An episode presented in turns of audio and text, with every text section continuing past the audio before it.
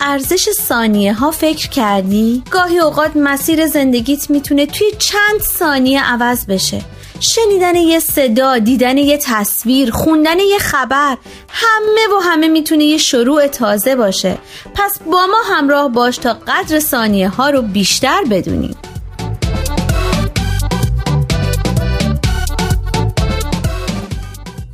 چند ثانیه با شما؟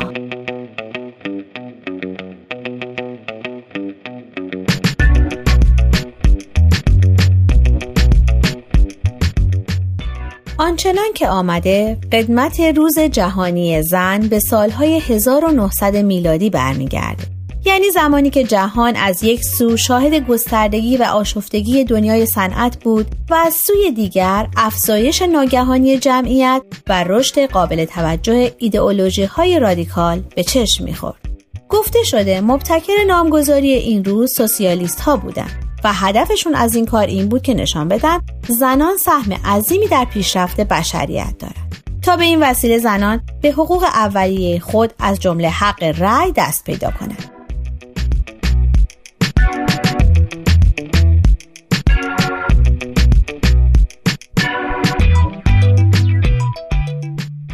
اولین حرکت در این باره در سال 1909 میلادی در شهر نیویورک دیده شد. یعنی در 28 فوریه اون سال به مناسبت یادبود اعتصاب اتحادیه جهانی زنان کارگر صنایع پوشاک به ابتکار حزب سوسیالیست آمریکا مراسم ویژه‌ای با نام روز ملی زنان برگزار شد و بعد از اون زنان آمریکا تا سال 1913 میلادی هر ساله در آخرین یک شنبه ماه فوریه مراسم مشابهی رو برگزار کردند.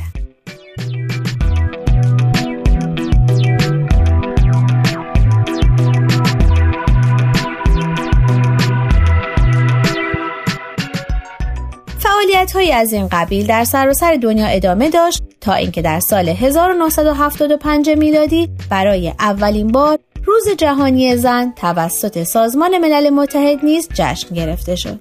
و این سازمان در نهایت در دسامبر 1977 میلادی با تصویب قطعنامه‌ای در مجمع عمومی این روز را به رسمیت شناخت.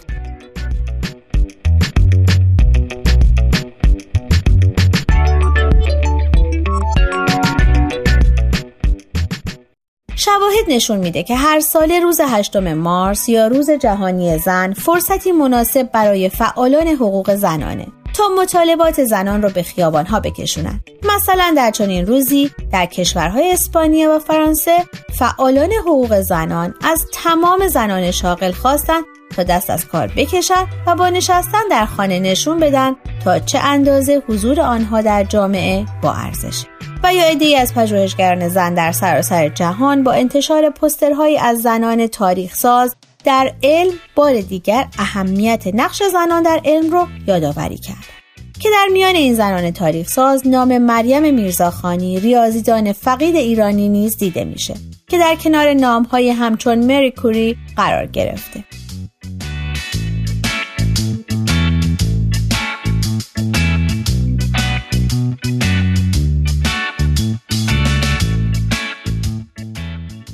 و اما اگر خواهان زندگی در کشوری هستید که در اون بالاترین شاخص برابری جنسیتی وجود داره بهتون توصیه می‌کنم به کشور ایسلند سفر کنید. چرا که این کشور از نظر پر کردن شکاف های جنسیتی رتبه اول رو در دنیا داره.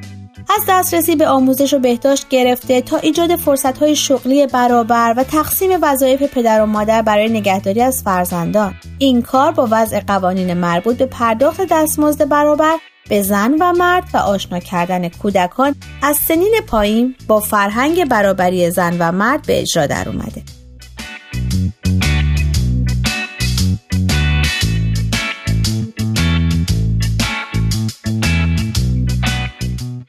جالبه که بدونید اخیرا جوانترین رهبر زن با 42 سال سن در ایسلند به قدرت رسیده. او متعهد شده که شکاف جنسیتی را تا سال 2020 میلادی به طور کامل از بین ببره کشورهای دیگه برای رسیدن به چنین جایگاهی به زمانی حدود 217 سال نیاز دارند و اما سوال هفته به نظر شما کشور ما ایران در کجای این رده بندی قرار داره آیا در حال حاضر برای از بین بردن و یا کمتر کردن این شکاف جنسیتی اقداماتی صورت گرفته؟ آیا می‌تونید نمونی از اون رو با ما به اشتراک بگذارید؟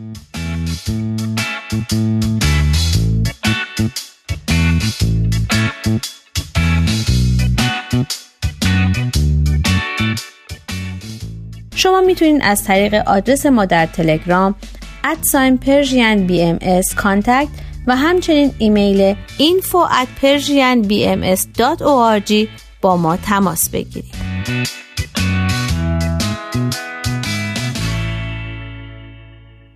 آرشیو این مجموعه در وبسایت Persian BMS به آدرس www.persianbahaimedia.org در دسترس شماست.